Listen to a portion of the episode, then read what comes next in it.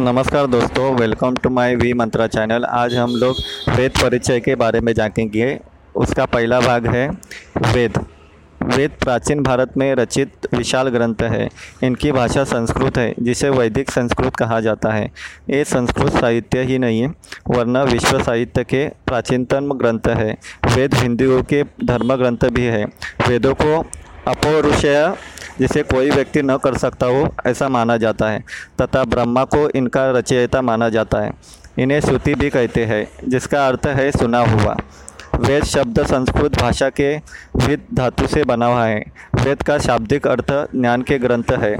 ये वेद चार है, परंतु इन चारों को मिलाकर एक ही वेद ग्रंथ समझा जाता था।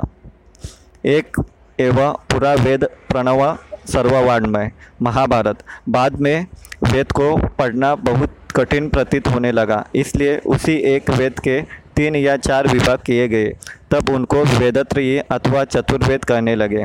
वर्तमान में विज्ञान शब्द ऐसा ही चमत्कारिक है, जैसा कि प्राचीन काल में वेद शब्द था। उस समय चारों वेद विशुद्ध ज्ञान, विज्ञान एवं विद्या के द्योतक थे। इस प्रकार इसका पहला पार्ट समाप्त होता है। अगला पार्ट दूसरे पार्ट में लेके आऊँगा। प्लीज़ फॉलो माई चैनल और बहुत सारी जानकारी मैं आपको लिए लेके आऊँगा। Thank you.